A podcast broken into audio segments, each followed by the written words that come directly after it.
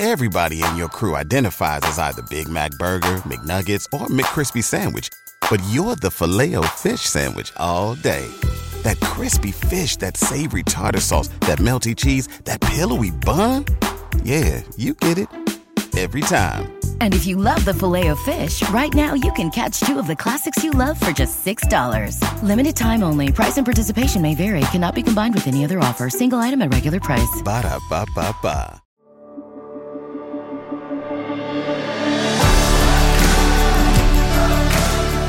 Welcome to the Gravity Leadership Podcast, where we explore how to center our lives and our leadership in the love of God revealed in Jesus Christ. in the midst of the disruptive cultural shockwaves of the 21st century. Join us as we learn to take the love of God seriously as the force that holds all of us and everything together.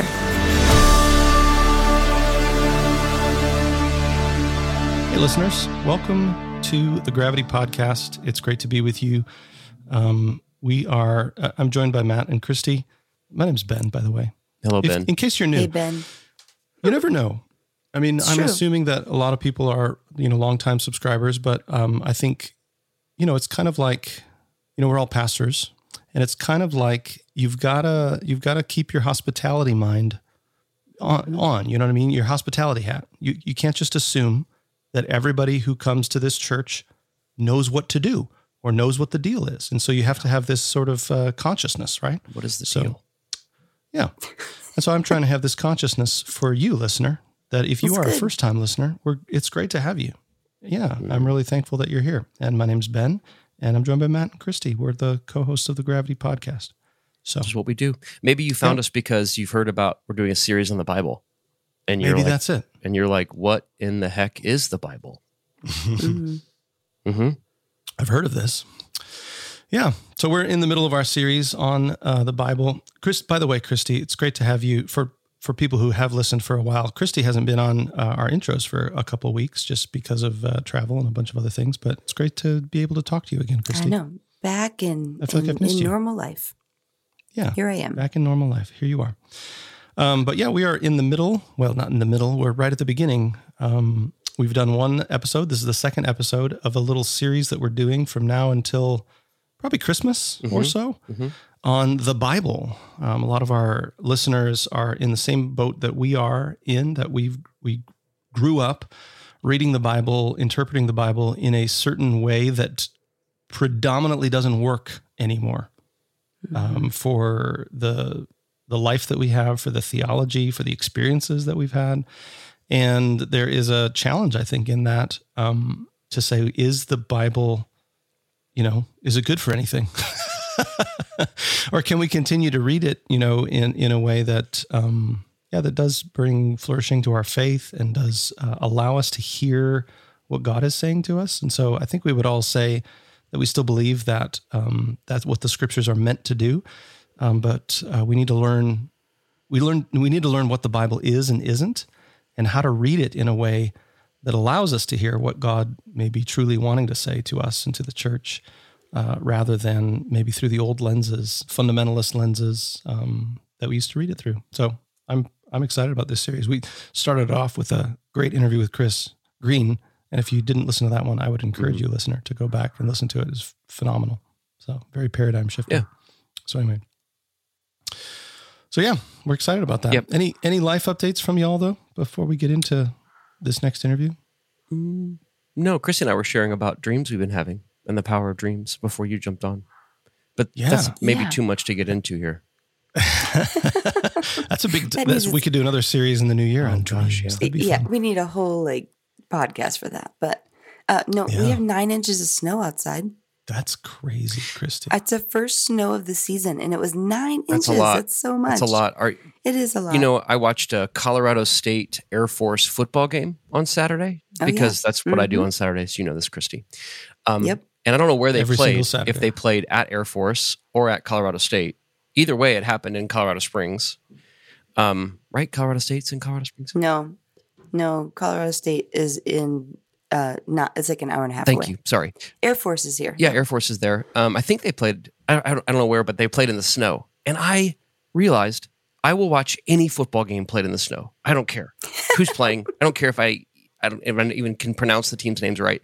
I love watching football in the snow. I don't yes. know. Is, is it the chaos? It's Again, the games get a little slippery and chaotic. yeah, it they? could be that. It could just be like I don't know. I don't know what it is.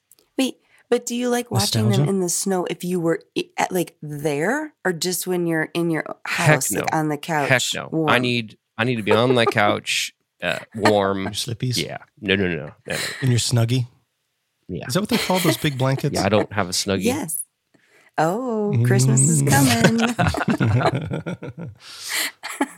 your onesie, Um, your, yeah. your PJs, your onesie PJs. Yeah. I don't. Is it nostalgia? You think? It could be. Like, is it- It could be nostalgia. Yeah. there's. That's it. Um. I think 89 percent of the feelings I have inside of my body are due to nostalgia. Yeah. um, it's part of, and then and then the and then the subsequent envy I have for not having the life right now that can produce those feelings apart from nostalgia. So it's a nice little um, emotional loop I'm on. yeah. oh, this is why we're That sounds like friends, Matt. Great, um, a- sounds like a great time you're having. Mm. Uh, Yeah. Anyway, well, uh, let's get into our interview uh, for today. Um, we talked with Melissa Florer-Bixler. She's been on the uh, podcast before to talk about um, maybe a couple times before. I know we've had her on to talk about her book, How to Have an Enemy. Um, and we're talking with her today about uh, her first book. I think it was her first book. It's an earlier book from How to Have an Enemy called Fire. Uh, actually, don't have it in front of me. Is it Fire by Night? Fire in the Night? hmm Fire in the night. We should, we should we'll talk about it in the interview. So anyway, um, but it's all about um, finding God in the Old Testament, which is one of the major challenges that we've heard from listeners. Like, what do I do with these texts that depict God commanding genocide? Uh, you know, that's that's problematic. That's troubling. So anyway, Melissa has some uh, wisdom, I think, to help us out. So, all right. All right, Well, should we get into it? Let's do it. let's do it.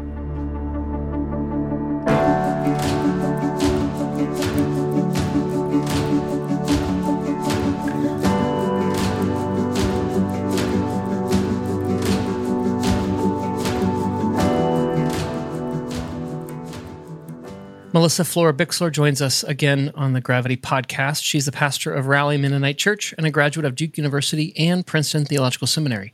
She spends time. She spent time studying in Israel, Palestine, Kenya, and England, and much of her formation took place in the L'Arche community of Portland, Oregon. Now she prefers the Eno River and her garden in Raleigh, North Carolina. She's the chair of L'Arche, North Carolina, and a steering committee member and broad-based organizing in her county. She's uh, written in numerous publications, including Christian Century, Sojourners, The Bias, and Anabaptist Vision. And she's written a number of books, including the one we're chatting about today, which is entitled Fire by Night Finding God in the Pages of the Old Testament. Melissa, welcome back to the podcast. Thanks, Matt. It's good to be here. Yeah. Uh, w- uh, why, okay, let's talk about your subtitle just to kick us off. Why is it so hard to find God in the Old Testament? I I mean it's there's something provocative about finding God in the Old Testament as a subtitle because some people think, how dare you? and some people say, um, yeah, that's that seems like a real challenge. And um, Yeah. so, you know, sort of writing in the direction of people who I think do find it a challenge because perhaps because of the remoteness, because of the um, the violence, the the age, some of the pieces that come along with reading an ancient text about um, social norms that are different than our own and, and maybe even detestable. Um, all of that is also present in this text. Yeah.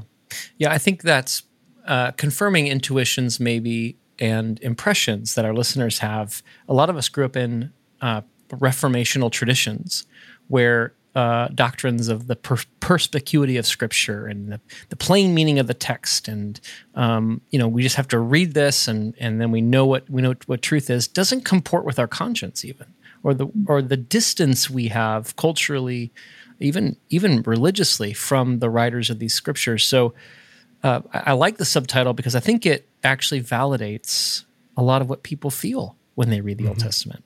Yeah. Yep, I think that's true. Well, you organize this book around 11 chapters. where you discuss um, different characteristics of God. Um, and, and some of them are ones we're familiar with, right? God of darkness, or uh, and then some of them are uh, wonderfully evocative. God of the uh, of birds, for instance.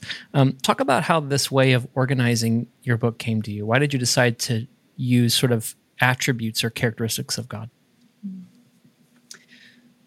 I think God gets a bad rap in the Old Testament um, would be, would be one reason for that. And actually, when I originally pitched this book, I didn't want to include actually any of the stories that typically come into focus for uh, people who I, I are anxious about the Old Testament. I, I didn't want to include stories of violence or destruction or war, um, mostly because I, I felt like that's a, that feels to me like 90% of the discourse, most of the writings for Christians have to do with the sort of uh, cleanup job. You know, we have this we have this text and we have to figure out a way to make this work for us.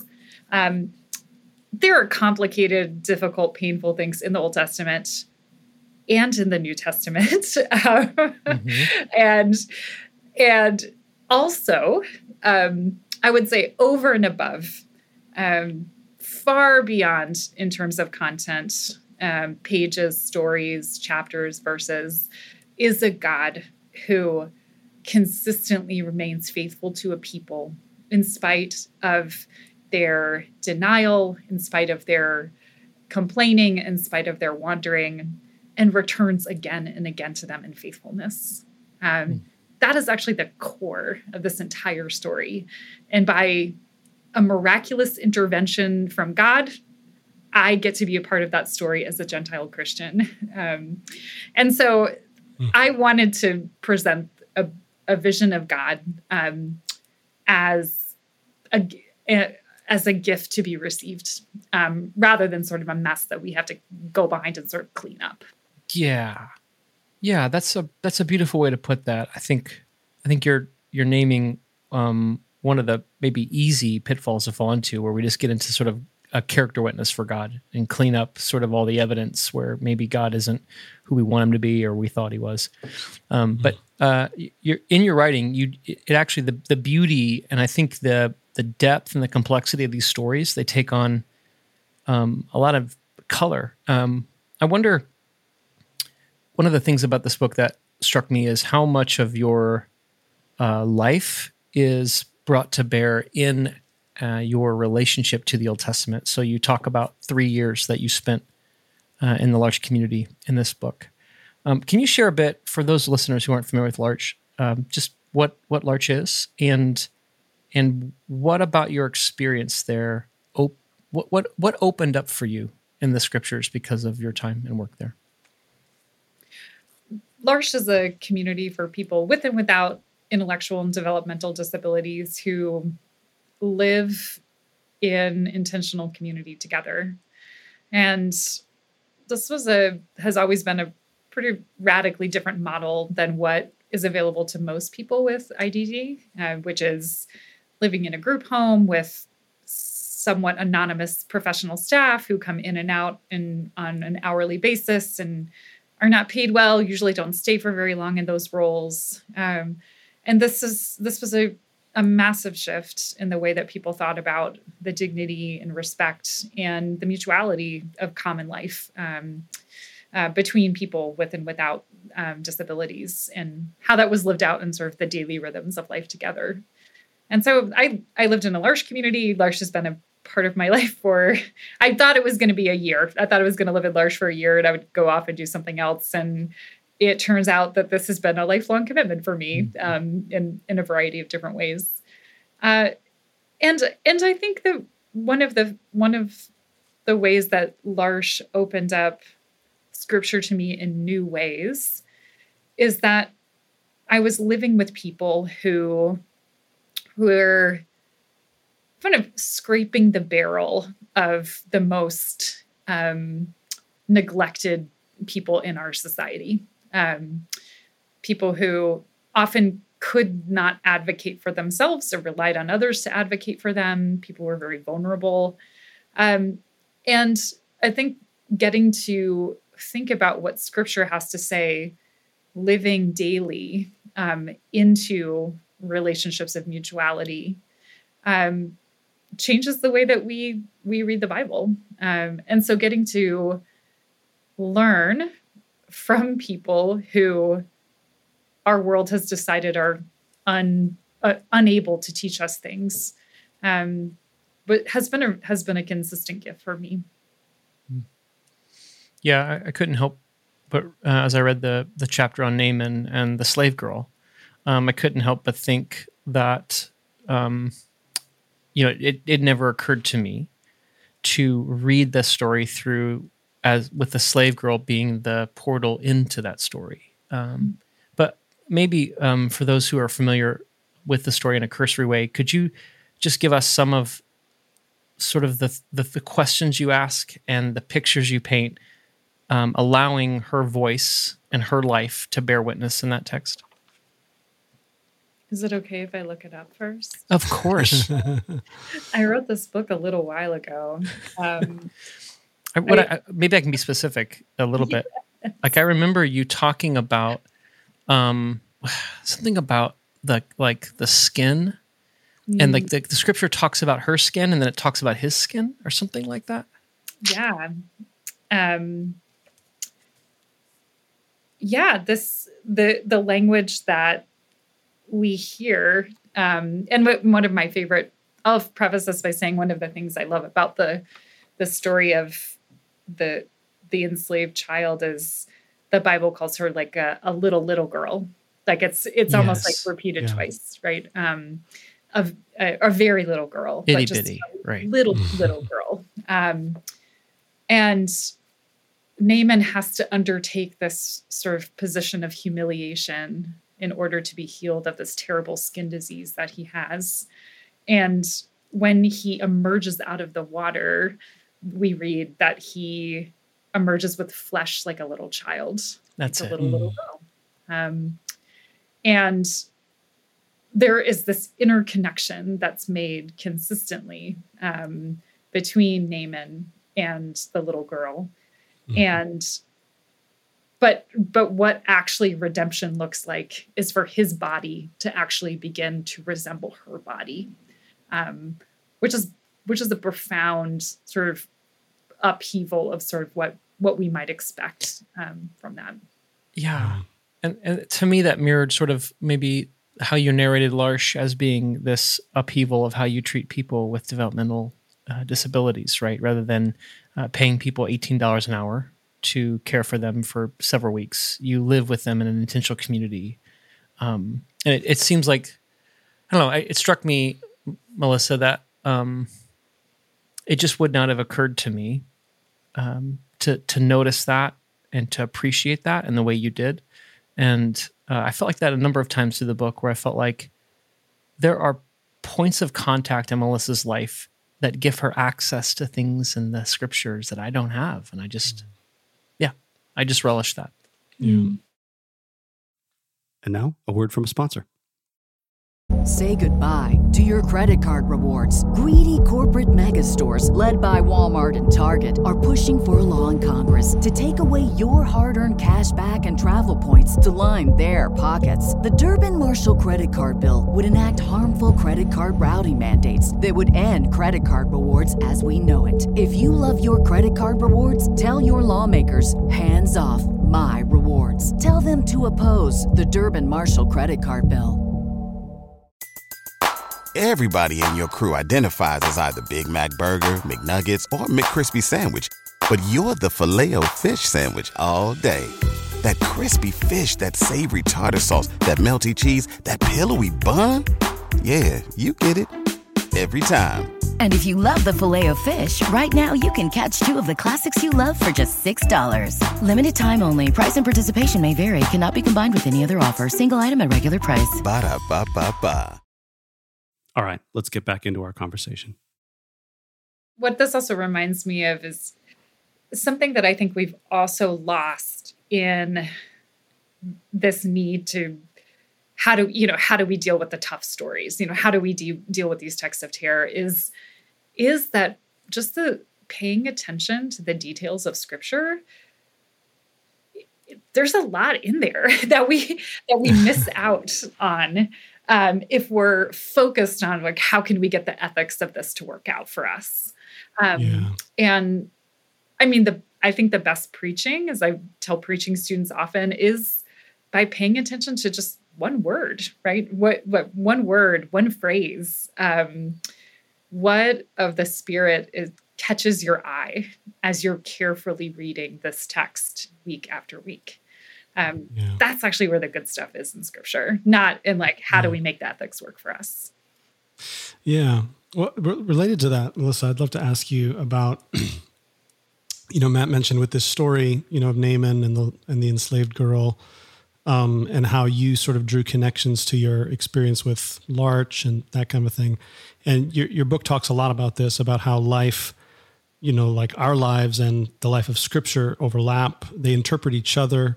There's kind of a flow that goes both ways. But I think a lot of our listeners are like me, where I, I was taught that the flow is supposed to go only go one way. You know, it's supposed to be we're going to figure out what this text means.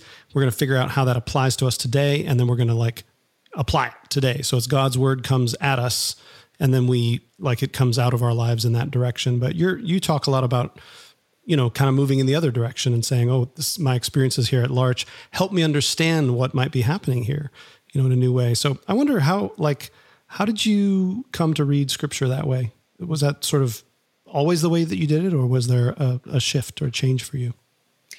I, I had a unique, um, for a Christian, uh, introduction to the Hebrew scriptures, the Old Testament, in and that my my Old Testament teacher in undergrad was trained as a rabbinical scholar, um, Mm. and so I from I I grew up with you know the very basic Bible stories that everybody knew, Sure. but I did not know. I didn't go to Christian school as a public school kid. I didn't know any of the any of the details about the Old Testament, just the Noah story, whatever Abraham. Um, and so I got into class. I was really fascinated to read the first three quarters of the Bible for the first time, but the Yeah. the people who accompanied us were the rabbis. Um, we were Yeah. frequently given, um, we were frequently given access to how the rabbis were thinking about these stories and thinking about these teachings, trying to make these teachings work for them in a, um, a in a exilic context, right? So all of this is happening, and they disagree with each other Mm. frequently Mm-hmm. and it's not always resolved um, there's a one saying in in the mishnah that the two of the main schools hillel and shammai were so at odds with one another that sometimes it was if there were two torahs um, like there were two different um, op- opposing views that were uh, sometimes resolved sometimes unresolved um, Mhm. And so for me as a you know baby 18 year old I, this this just was what i learned um, that this is people are figuring this out when they've got this oven they've got to decide if it's clean or unclean and how do we do this in the land we're in and what are the different opinions on this and Yeah. and so that just became how i read Yeah. scripture too I think it's a real gift to to those of us who grew up thinking, you know, reading it very differently, where it's like there's one meaning and it's, you know, it's you have to figure it out. And, you know, God speaks through this book in a very particular way. And I, I think it's very freeing to sort of realize like, oh, I don't know when we came to invent that idea, but it's not a very new it's not a very old idea. right Um, and we're, we're actually going to be speaking with um, a rabbi, Danya Ruttenberg. I don't know if you know who she is, but um, speaking with her later in this series, uh, just about that very issue of like what do we what do we tend to get wrong as Christians as we read the Hebrew scriptures. So. Yeah, maybe that's one of the ways to pivot into something that um, Melissa, I'd like I'd like to hear you speak to, and that is some of the ways that Christians have learned how to handle the Old Testament have, um, I think, usually unintentionally led to supersessionist or anti-Semitic readings, um, where the New Testament is played off as superior or better than the Old. Uh, you have you have kind of a quasi Marcion, like there's a there's a better God awaiting for you in Jesus, right? Um, but even even more subtle forms of supersessionism and anti-Semitism, um, we can read with a maybe a Gentile superiority, we could call it, um, as we appropriate these scriptures. So, help us. Like, how do you think about how do you think about um, receiving scriptures as a Gentile Christian, and and yet not falling into harmful interpretations and theologies? So, how do we read the Old Testament as Christ followers without erasing or eclipsing Judaism? Mm-hmm. I, I mean, I think one one key piece of this for me is to approach the Old Testament as with with respect. Um, and and I can give just an example that is like probably my greatest pet peeve from progressive Christians of all time is when this we get this well, you know, same-sex relationships were of course, if you're going to quote the Bible, you also don't get to eat shellfish or mix your linen and your flax because that, you know, like those are in the same category as same-sex relationships. And and and and I that shows a profound, profound lack of respect hmm. for the Old Testament. Hmm. Um, hmm. It is a complete misreading of why those interpretive rules existed at the time, why people, what, how um, clean and unclean functioned within the the holiness code of this time, and so ju- there are just some very basic things that we can do to stop weaponizing Judaism as the sort of archaic, archaic, ancient. violent, um, retributive yeah. um, that we um, that all smart, thoughtful people reject.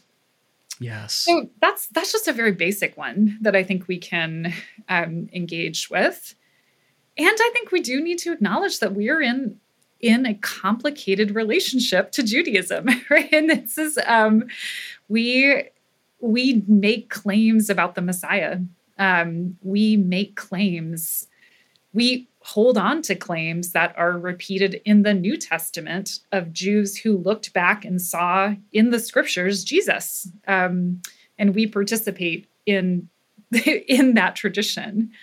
Um, and so I hold that tension within myself.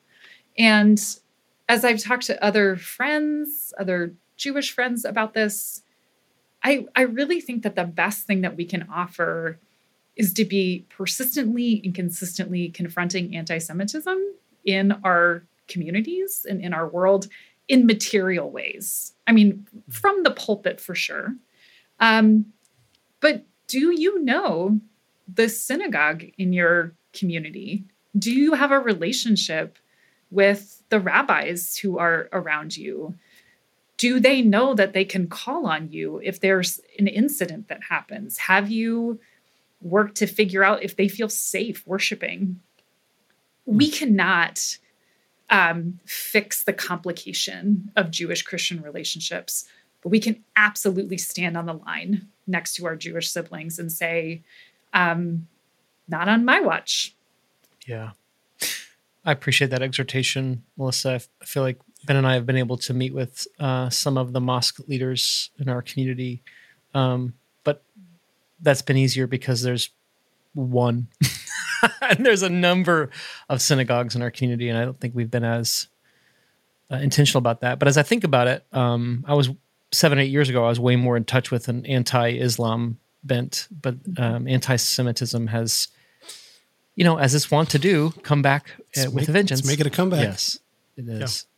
I appreciate that. I also appreciate sort of this uh, elitist kind of snobby, snobbery, uh, misreading of like a progressive sort of we uh, we're enlightened now. We know more about this, so we can do away with those things. Um, there's a number of phrases or concepts in this book that I think are um, I don't know provocative and interesting to me. One of them is this concept that you talk about when you talk about Ruth and Naomi it's a concept of fugitive ecclesia, mm-hmm. which which sounds uh, you know maybe to some of our listeners a bit like an outreach film for a charismatic youth group, uh, but or like the name of the youth group. Yeah, fugitive ecclesia. Uh, but you better tell us what that means and give us a sense. Um, how, how, do, how do you, what, yeah, set that up for us if you would. Sure. Well, that's a story about, this is not mine. This is Peter Dula's, but it's a, it's a reimagining of the political theorist Sheldon Wolin talking about fugitive democracies. And what I think is helpful about this from what Peter develops, Peter Dula develops in his writing around this concept is um, that we're we we Christians very um, typically talk about this need for a consistent line of what the church the visible church looks like right? Like we talk about this in terms of apostolic succession. We talk about this in terms of being able to trace the history of the church through time. And what fugitive ecclesia offers as an alternative is that the church may not exist as as God's um, living body on earth um, at all, or it may exist um, sporadically, or perhaps not at all in North America, um, perhaps only in other places. But um, instead of looking for this marks that keep the church alive through time, we expect that the Holy Spirit will do God's work among us, um, in spite of the the lack of faithfulness of the church. Mm. Yeah, so that's fugitive ecclesia. Yeah, yeah, I appreciated that because I feel like there's, you know, especially in that story, I think most modern Christian interpreters miss how. Um, the the the word Moabitess uh, would have elicited uh, immediate emotional reactions um, to many to many people who were uh, of Israel, and the way that um, that story functions to, like a lot of Israel scriptures, to expose and reveal hearts, to call people back into faithfulness, and to reveal the character of God. Um, that I think it, we desperately need that prophetic word today. Yeah. we need the same thing to happen to us today. Mm-hmm. Um, one one more maybe because each chapter I feel like is um, kind of a, a precious gift. You you talk about the modern Christian desire to control holiness, and I I hadn't heard that phrasing before, and I wonder if you could speak a bit to what that is and how we do this, and how how reading the Old Testament can form us in a counter way to you know, eschew that. Hmm. Yeah, I mean, I think we've we live in we we live out ecclesial lives right in these spaces of capture right where there is a sense of um, wanting to be the agents of what god is up to um, and and so we are surprised when holiness happens someplace else, when when we can't um, when there's an there's an escape beyond us. Um, hmm. and and I, for I'm part of a religious tradition, the Mennonite Church, where there is um,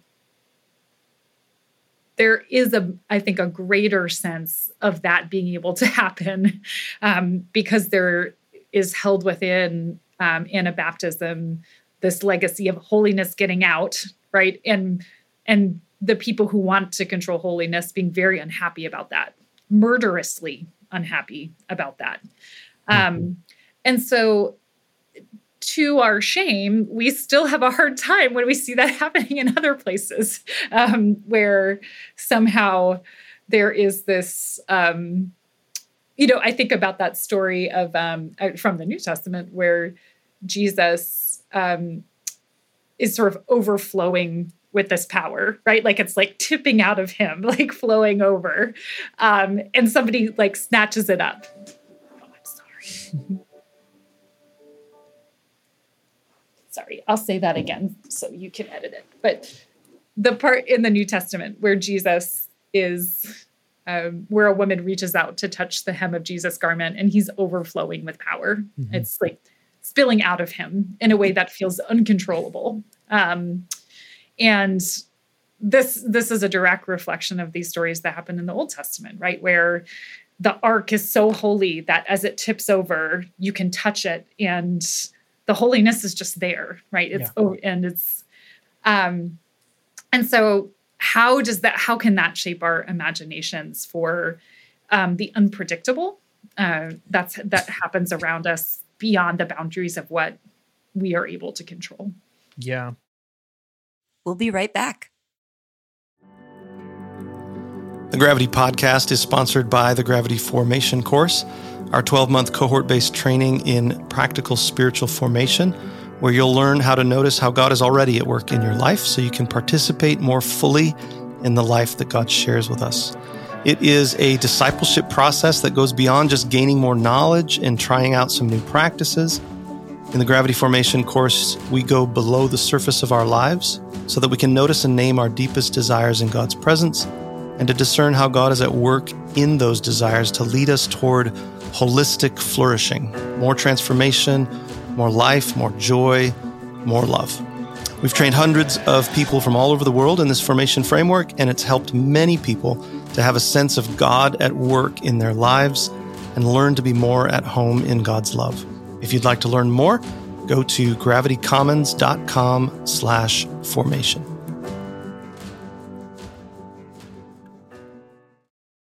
Let's get back to the show. That's one of the um, aspects I think that is hard for us to translate between the Old Testament and the New Testament. You know, you have people touching the ark and dying, or people touching the hem of Jesus's robe and being healed. And and why is there a difference there? Do you how do you process that? How do you understand that? I mean, Ananias and Sapphira, they I mean that, you know, that I I would say that there actually are not that many quite as many differences. Um those I think we we superimpose those in some ways. Because we do have we do have stories of someone being struck dead right? Um, and i'd be very curious if that if ananias and sapphira makes it into the lectionary. My my guess is probably that one doesn't show up but i might go check after i'm done talking to you. Um, ben we can't hear you Sorry to make that very awkward. I was just going to say I'll go check it right now while you finish answering, Melissa. yeah, so let I'm us know what you find out. Yeah, I will. Um, yeah, but I mean, this, you know, I I remember, like, I think after I had a better idea of the of chattel slavery in the United States, rereading that story where Paul heals this little girl who has the spirit uh, that allows her to see the future. And and she returns this child he returns this child to her slaver. And now this child doesn't have any mm. any power any way to make money. And i just thought that's like that's i like i've str- i struggle with that. I struggle yeah. with that story. Um, well, I struggle he, with and he heals her because he's annoyed and he's annoyed. Right? he's not like move with compassion or I know, or like she's struck by the spirit of, of liberation, consequences of his actions, right? Um, and she's just a byproduct, right, right of this. Right. I, I, struggle with that story. I struggle mm. with it a mm. lot. Um, I think something is wrong. Something is amiss there, um, mm-hmm. and I think it is just as amiss as somebody getting zapped for touching the ark as it's teetering over right yeah. i i yeah. no, there's nothing less there's no more or less problematic pieces um, for me between the testaments yeah, and something a, a common theme that we've uh, been we're all waiting with bated breath to know if Ananias. Oh, if you're wondering, it is not. It is not in the lectionary. The only pa- the only passage from Acts five that is in the lectionary is uh, the disciples when they're the apostles are persecuted and they come back and tell the religious authorities that they're not going to stop, not going to stop. That's the only thing. So, one of the okay. themes we've been t- talking about, Melissa, is that the scriptures, um, maybe maybe some of the work they're meant to do is to trouble us. Mm-hmm. Um, and if if the scriptures are the word of God, uh, then we should expect them not expect them to uh, impact us differently than Jesus, the word of God, impacted the people when he was living. I mean, no one was like. uh, Some people were like, "Oh, wow, you're a great teacher," but the longer they listened, the more confused they got. Most of them, and then eventually they left. Right, and so it, it maybe we shouldn't ask for the written scriptures to be any different, Mm. and receive the troubling as part of God's activity. You know, um, yeah, I think it's better than uh, anti-Semitic or Marcion readings for sure. Yeah. Um, well, maybe as we close, uh, I'd love to hear. I'd love to hear Melissa. Like, first of all, what you're writing now, what what you're interested in now, and two, like pastorally. Maybe this would be the first question um, to go for. How how do you how do you pastorally help your congregation read scripture? Like, like what does that look like? Um, maybe speak a bit about. I know the preaching moment is a little uh, maybe distinct in your church than other churches, so maybe that would be a part of that. Mm. I, I, right. I think, you know, modeling curiosity and being troubled is important for congregations. Again, that this is, we're not, we're not in the role as preachers to make excuses for scripture, right? I feel fine telling my congregation that something something doesn't feel right about this right and and we got to figure out what that means for us as people who who read scripture um I, another another something we've tried over the summer was um we had n- 10 preachers preach the same text all summer um Oh wow. 10 preachers preached Genesis 1. Um, and they came from a variety of different perspectives. From we had an eco womanist preach, and someone from a more sort of traditional Black church background, a, a microbiologist, someone who does housing justice work, um, someone who does environmental justice. And we got 10 sermons, you 10 completely different non-overlapping sermons from 10 weeks um, and part of that was I, this was this that what we're talking about that um, typically my people would hear genesis 1 maybe once every three years in the lectionary. Um, but there's there are a thousand sermons that could be preached from this a thousand different perspectives and here's just 10 of them. Um, and so that was important I, for us to be able to bear witness to that possibility. Again because it came out of people's lives. Their lives brought them into attentiveness to different parts of the scripture.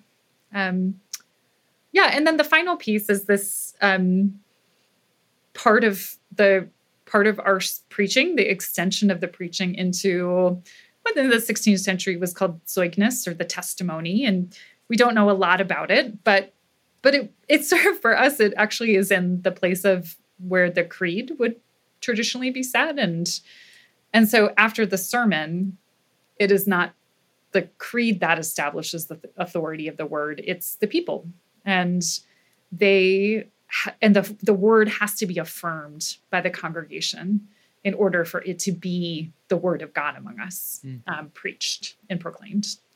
And so we begin that by saying, um, we open ourselves up to the Holy Spirit. Where do we sense the Holy Spirit moving among us today? Um, and we invite people to speak into into what they've heard. Um, I'm infinitely curious about this. Uh, can I ask? Uh, one of the th- one of the things I often encounter as a pastor is when I open things up to a community, and I we've either explicitly set sort of ground rules or they're um, heavily implied, and we expect people to infer them. Do you have experiences where people come into that space about what the Holy Spirit is doing in a way that transgresses your community, um, or in a way that dishonors somebody else, or isn't keeping with the spirit of your community? And how do you handle that? How, as a leader, I know you don't want to police. There's no like, you know, recriminations or like penal, you know, uh, punishments. But like, how do you hold that space? Hmm. I mean, yes, there are. I would say it's not often.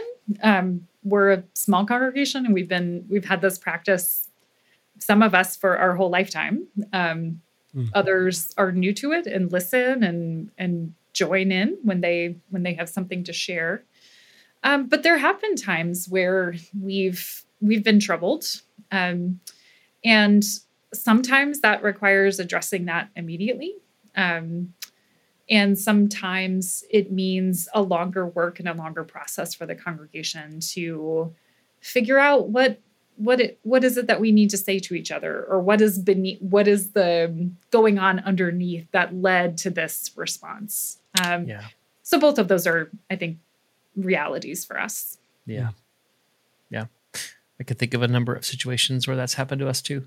And I always, it always feels like, um, you know, uh, jumping out of a plane without a parachute a bit uh, to me. Um, the book again is Fire by Night, Finding God in the Pages of the Old Testament. Uh, Melissa, appreciate you being here. Are you, uh, you're, you're an ac- accomplished writer. You write a lot. Are, are you publishing, you want to, you want to plug your Substack? I, I know you're, you're publishing there regularly. yeah i'm doing some substack right now and my main my main writing project is as a columnist for christian century and so i show up in voices every other month there and that's what i'm doing these days Yeah. Well, thanks for spending some time with us. Yeah. I- I'll also plug one more thing uh, from you, Melissa, just in case anybody listening to this interview did not hear our previous interview with you about your book, How to Have an Enemy, which is an excellent book. And so, uh, listeners, I would encourage you to look up that episode and go out and get that book. Thank All you right. Thanks, Melissa. Great to talk with you.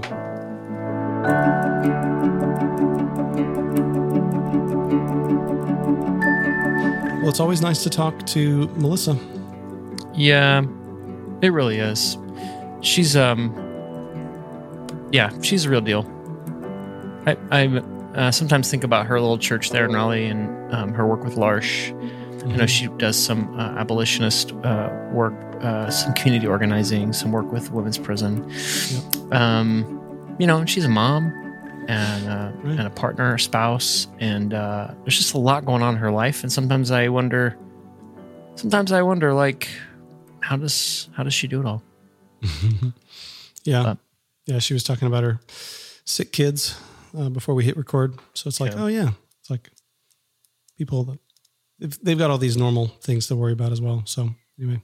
Yeah. And I appreciate, I, I think the thing I appreciated most about um, uh, her book and that, that interview was just um, the different perspective that she has because of how she learned how to read the Old Testament.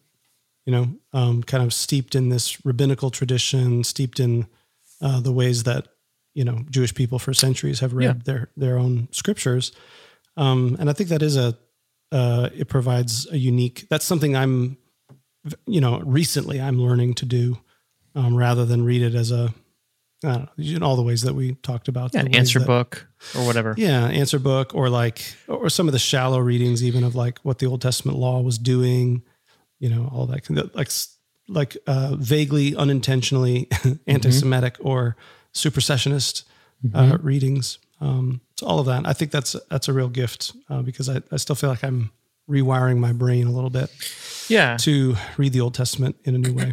Yeah, yeah. I think there's a way of uh, considering the scriptures that makes us incapable of engaging them the way that they want to be engaged, right? Right. So Yeah. we we're not gonna we're not gonna argue against scripture because gosh, that would be unfaithful. That would be wrong. That would be blasphemous. Who are you to argue with God, right? But then, um, you know, some of the some of the rabbinical tradition that she's drawing from is like, of course you're going to argue with scripture. How else are you going to understand it?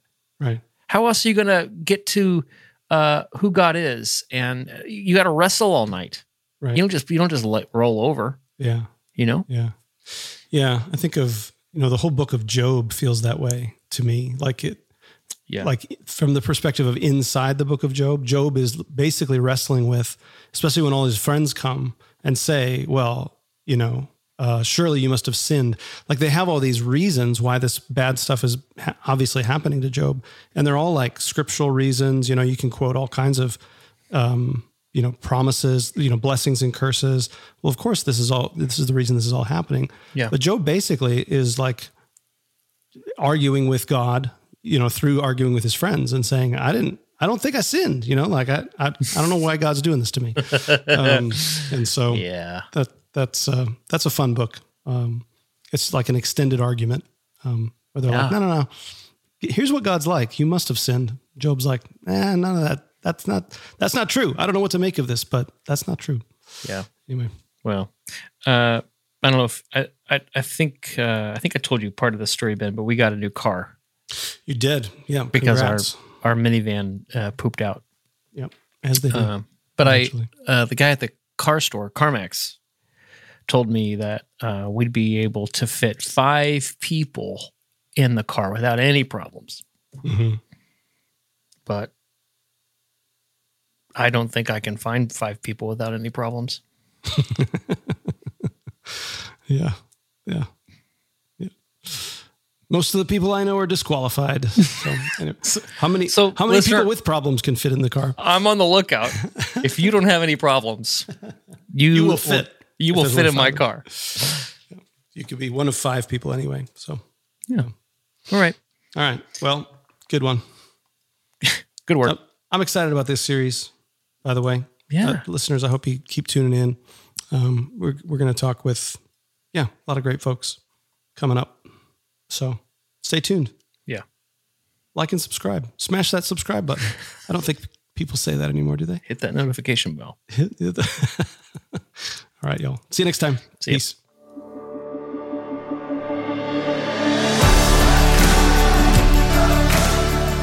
Thanks for joining us for this episode of the Gravity Leadership Podcast. If you're finding it helpful, we'd love it if you tell your friends about it.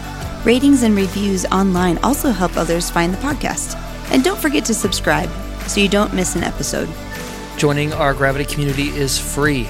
You'll get our latest content delivered straight to your inbox, as well as an email most Fridays with curated links to articles we found interesting or helpful. To join us, go to gravityleadership.com slash join. Our show is produced by Ben Sternke and Matt Tebbe. Aaron Sternke edits and mixes the podcast, and you can check out his work at aaronsternke.com. We'd love to hear from you. To record a question or comment for us, go to gravityleadership.com slash message and click the Start Record button. You can also email us at podcast at gravityleadership.com. Catch you next time.